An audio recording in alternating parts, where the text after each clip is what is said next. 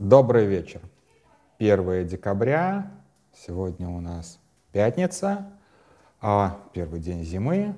И с вами «Колыбельная бедных». Меня зовут Дима Трещанин. А, всем привет. А, и сегодня у нас будет достаточно сложная тема, достаточно на самом деле грустная тема и вместе с тем опасная тема. А, по заголовку вы, наверное, уже понимаете, о ком, может быть, если кто в курсе этой истории, или хотя бы о чем пойдет речь. Сегодня я хотел поговорить о знакомом многим, на самом деле, кто так или иначе в журналистике последние там, 5-7 лет, а может быть и больше, знакомым многим, кто ездил на какие-то учебные программы и так далее, и так далее, и так далее. А, мы знали этого человека как Пабло Гонзалеса. И он у меня был в друзьях в Фейсбуке, и я его даже лично встречал здесь, в Праге. А, и очень харизматичный парень, всем он очень нравился, все как бы были от него совершенно в восторге баск, который знает русский язык, а, то есть он реально как бы из страны басков представлялся, как из страны басков, который знает русский язык, который прекрасно в теме всех, а, во всех темах, который ездил на войну в Украину, репортером с украинской стороны снимал все, что происходит, а, ну, то есть человек с опытом полевой работы, журналистской полевой работы. И тут внезапно его задерживают в Польше пограничники в самом начале войны и держат его в тюрьме. И держат его в тюрьме до сих пор. Держат его в тюрьме до сих пор, и все недоумевают, а что же случилось? Что происходит? Почему журналисты страны Басков арестовали, запихнули в тюрьму а, и предъявляет обвинение в шпионаже. И тут выясняется, что никакого, точнее, Пабло Гонзалес существует. Но на самом деле многим в прошлой жизни он известен как а, по фамилии Рубцов, сейчас я забыл его уже имя, а, Павел Рубцов. Многим он известен, особенно тем, кто работал в десятых годах в РБК, он известен как Павел Рубцов. И более того, между Павлом Рубцовым и Пабло Гонзалесом есть некоторый перерыв в несколько лет, где неизвестно, ни чем занимался Павел Рубцов, ни чем занимался Пабло Гонзалес. А, Павел Рубцов, он же Пабло Гонзалес, действительно из а, и Павел Рубцов, и Павел, Пабло Гонзалес одновременно. Я не помню, мать у него из страны басков или отец из страны басков. Это совершенно не важно. А, смешанная семья, и, соответственно, он действительно может вполне себе а, позволить э, такое. У него есть и российский паспорт, о чем те, кто с ним общался, как с Пабло Гонзалезом, не знали, и он жаловался на то, что «Ой, не могу получить визу в Россию». Действительно, ты не можешь получить визу в России, если у тебя есть российский паспорт. Зачем она тебе? А, вот. И, а, соответственно, вот, вот такая история. Как, как, бы, как выяснилось, как это произошло? Что а, журналист с безупречной, на самом деле, репутацией, к которому не было никаких вопросов, вдруг оказался раскрыт как агент. Честно говоря, вот здесь я скажу я честно, я не знаю, как об этом узнали польские спецслужбы, и польские или спецслужбы об этом узнали, кто им дал наводку, украинские или спецслужбы его вычислили, или ли его вычислили американцы. Но о том, что он э, агент, э, мы поняли, да, мы в смысле мы, да, Многие до сих пор не поняли, да. Мы поняли только когда вот появились такие подозрения, и мы начали более внимательно смотреть на Пабло Гонзалеса. Я сейчас говорю «мы», потому что я не занимался этим расследованием, не занимался делом Пабло Гонзалеса, я честно скажу. Я скорее был на правах свободных ушей. То есть я давно знал историю Пабло Гонзалеса, еще до первой публикации на агентстве. И на самом деле, вот сейчас просто публикация уже вышла вторая с гораздо более как бы широкой доказательной базой. А, и со мной, я не знаю, могу ли я говорить, кто, кто занимался расследованием или нет, просто не спросил. А, а, человек, который занимался расследованием, просто со мной делился. Вот как бы, а ты помнишь Пабло? Я такой, да. Ну вот он агент ГРУ. Я такой, чё? Нифига себе! Ну, то есть, как бы, опять же, про себя скажу, что я с ним близко не общался и не помню на самом деле, общался ли вообще. То есть как бы мы с ним пересекались э, в Праге, безусловно, но а, ну, добавил меня в друзья в Фейсбуке, но вот как бы какого-то такого э, именно там даже приятельского контакта не было. Здесь как бы Бог миловал. Я человек доверчивый, меня легко купить на такими вещами.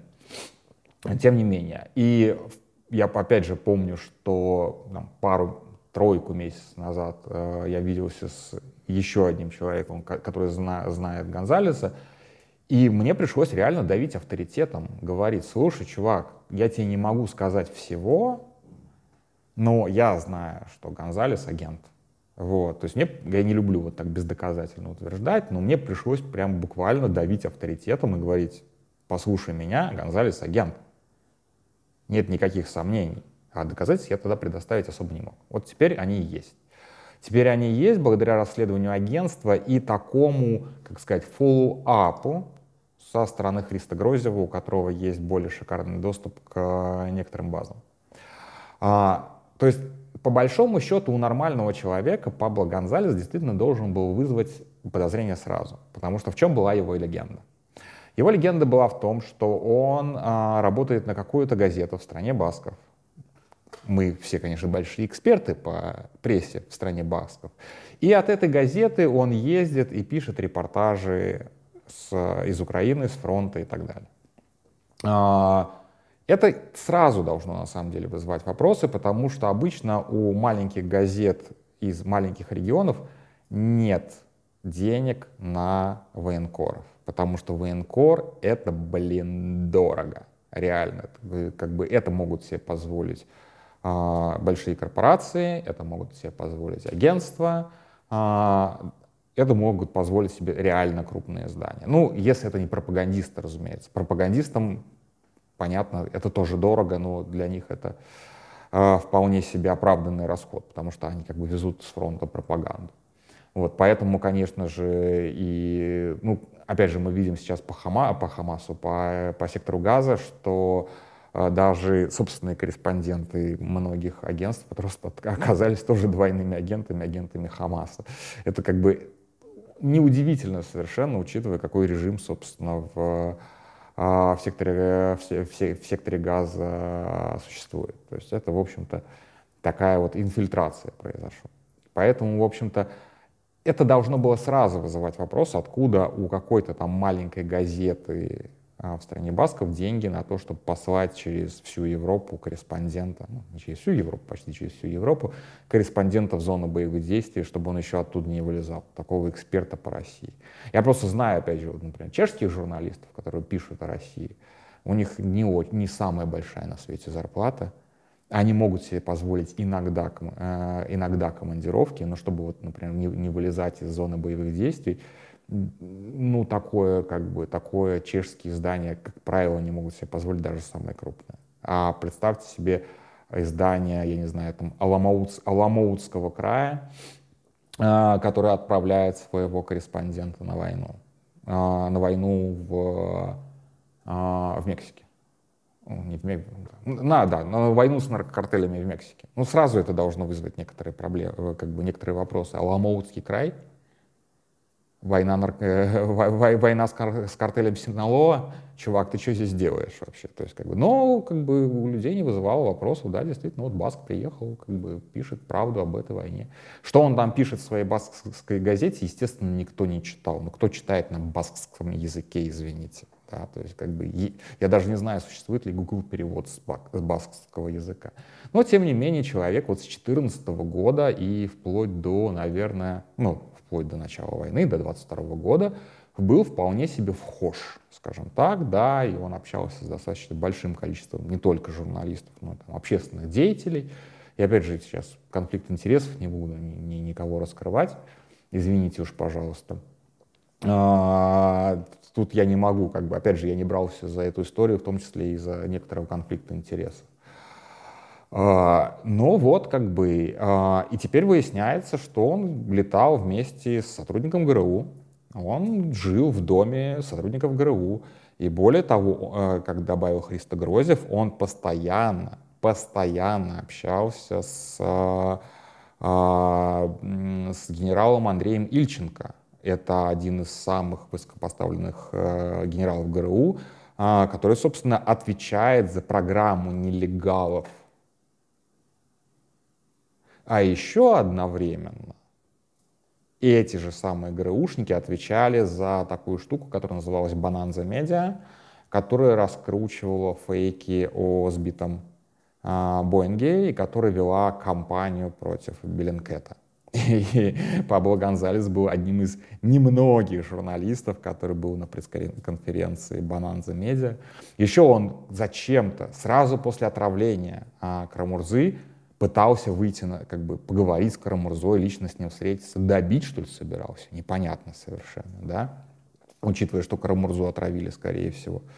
Конкуренты из ФСБ. Не знаю, какая-то вот конкуренция у них там.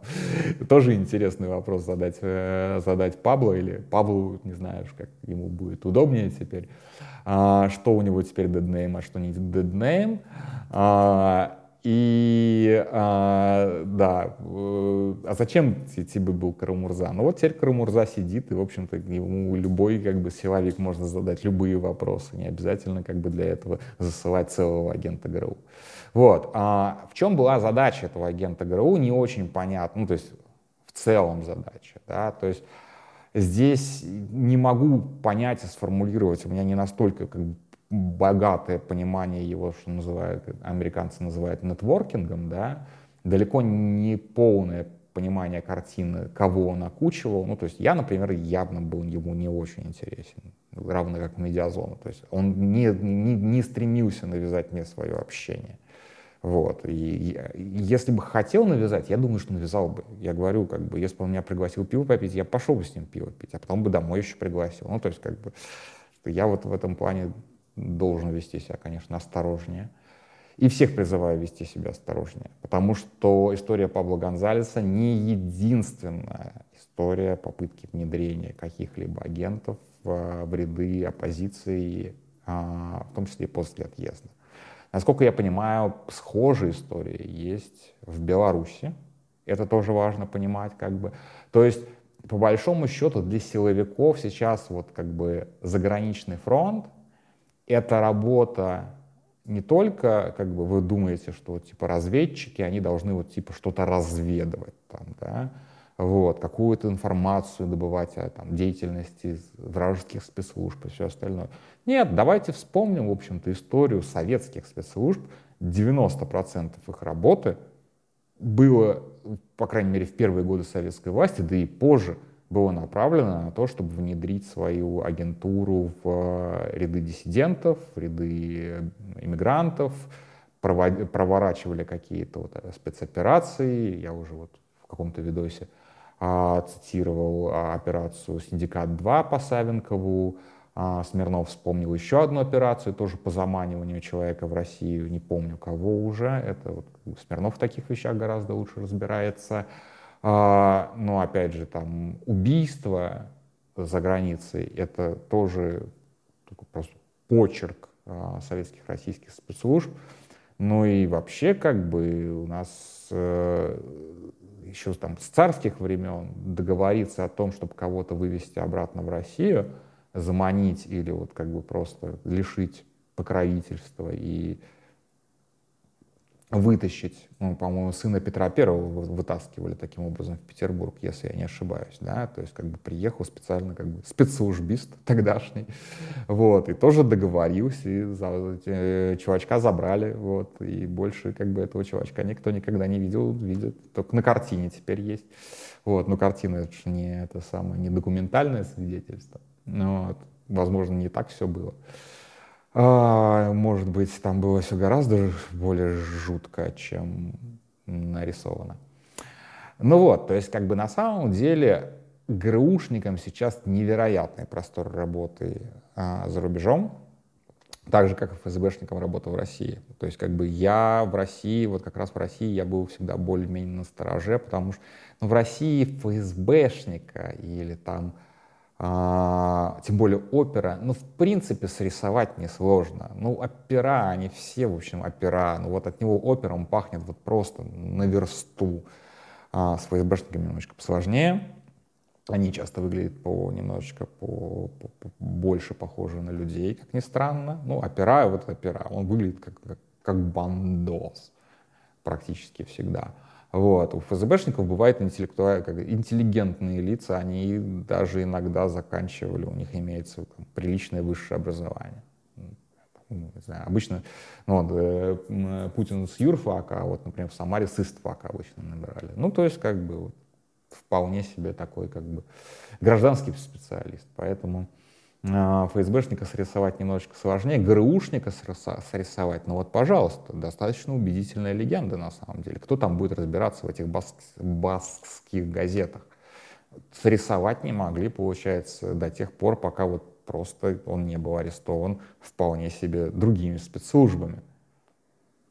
И это вот как бы, это просто провал, на самом деле, потому что ну, ну никто из российского там журналистского сообщества просто не напрягался по поводу того, что рядом с ними ходит человек, который не имеет, э, имеет не, непонятные источники э, доходов, совершенно необъяснимый интерес к России, не, не, необъяснимый с точки зрения его работодателя.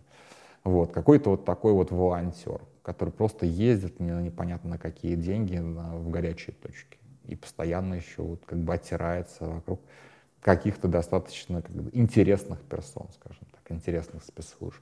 Такая вот история получается про Пабло Гонзалеса.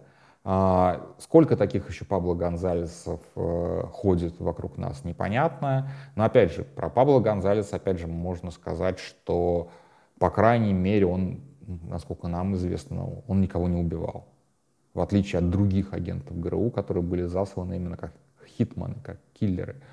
А, но вот э, чел, который убил, опять забыл его имя, а, чеченца недавно в Германии, еще какие-то вот такие вот вещи, да, там Баширов с Петровым, вот эти вот все, да, то есть это как бы, я думаю, что там все-таки есть некоторая специализация, что одни, одни занимаются все-таки сбором информации, а другие занимаются непосредственно уже какими-то вещами, потому что, ну, глупо, когда человек везде засветился, всем знаком и так далее, предлагать ему еще и заниматься киллерством, не думаю, что как бы, все-таки там какое-то разделение обязанностей, разделение ролей должно быть, ну, плюс-минус.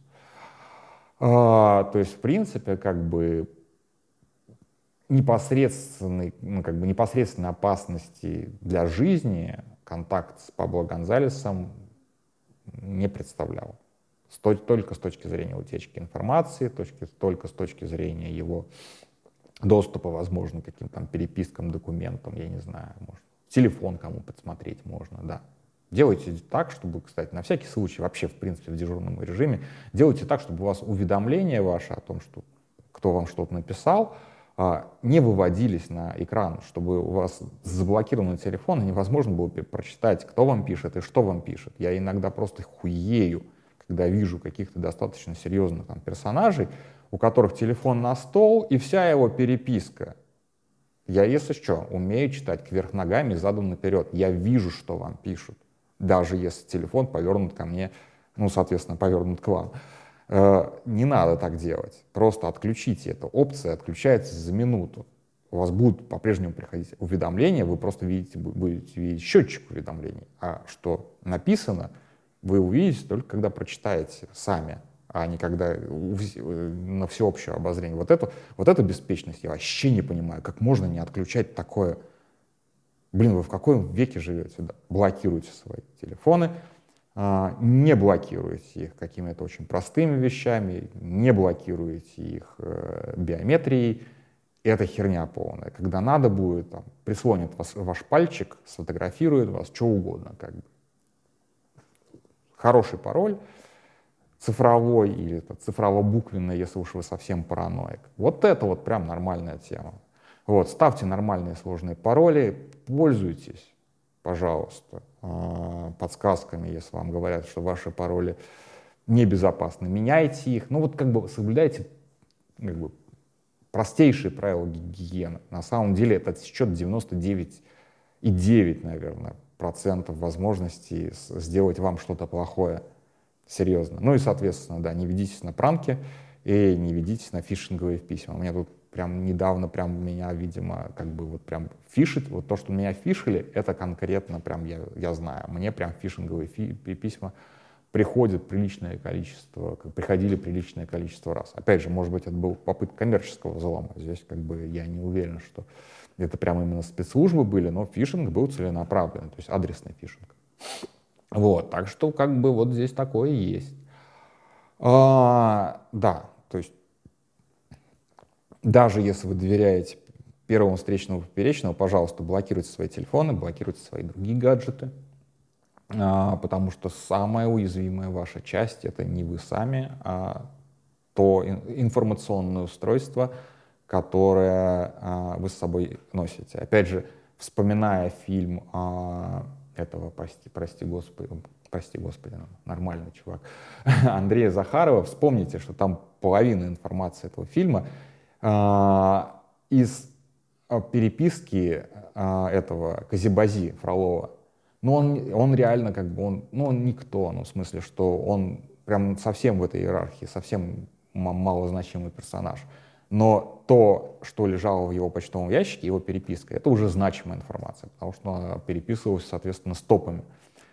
И, с, в общем-то, с простыми людьми то же самое. Если вы стоите в э, переписке с какими-то, ну, там, если не лидерами оппозиции, а с какими-то там более-менее людьми, у которых большие риски, чем у вас, ну, если вы не заботитесь о своей безопасности, пожалуйста, позаботьтесь об их безопасности, блин. Ну, то есть, как бы тоже думаете, что вступая с кем-то в переписку, вы создаете риск не только для себя, но и для своего абонента. Тоже очень важный момент, что а, когда вашу почту взломают или вашу переписку взломают, вы подставите не только себя, но и всех, с кем вы общались. Блин, это вот реально очень важный момент. Вот. Так что вот, будьте осторожнее, не особо верьте каким-то вот самым таким ссаным легендам о, то, что, о том, что вот, знаете, я вот тут из э, Австралии, даже не из Австралии, а из э, города Перт, Перт, э, приехал для того, чтобы написать эссе о том, как живет российская оппозиция. Ну, как-то стремновато. Я вот всегда говорю, чувак, покажи, пожалуйста, где ты, где ты реально работаешь, чтобы там как-то это подтвердили, например. Ну, то есть обы, обычно для журналиста это нет никаких проблем, да. Покажи свой последний репортаж. А вот он. добро пожаловать. А когда у тебя нечего показать, то вся твоя легенда и сыпется. Ну и последнее в этой уже затянувшейся голосовухе, где запугиваю и читаю нравоучения. Вот, надеюсь, не так часто это делать. А последнее в этой голосовухе — это на самом деле раскрытие такого агента — это большая-большая победа. И тут я вообще не это самое, не утрирую. А, любой такой агент пополняет, прости господи, обменный фонд. И а, Россия забирает своих ГРУшников. Не всех, не всех, не всех, не всех. Я знаю одного чела, который работал на российскую разведку, он так сидит. Но он был как бы волонтером-добровольцем, а, и он был канадец. А может, уже вышел, надо посмотреть, кстати. Но ему дали прям прилично. Вот. Но именно граждан России меняют, обменивают. И уже накопилось приличное количество в разных странах, кого обменять. И Россия, очевидно, набирает заложников. Это не только там Пол Уиллан или там, а, господи, забыл, забыл, простите, забыл фамилию, журналиста. Вот. Но это может быть тот же самый Карамурза, чем черт не шутит. Если Навальный согласится на обмен, это может быть и Навальный. Другое дело, что Навальный скажет, да нахер мне... Он, Яша уже сказал, что меня менять не надо. Вот. Ну, то есть, как бы, это все равно опция. Это все равно опция. Даже если Навальный откажется, это все равно опция. Если Так что засыпавшийся, провалившийся агент — это хорошо. И немножечко безопаснее стало, и один, один человек, которого взяли в заложники, а, вполне имеет шанс получить свободу. На этой хорошей ноте я с вами прощаюсь. Спокойной ночи.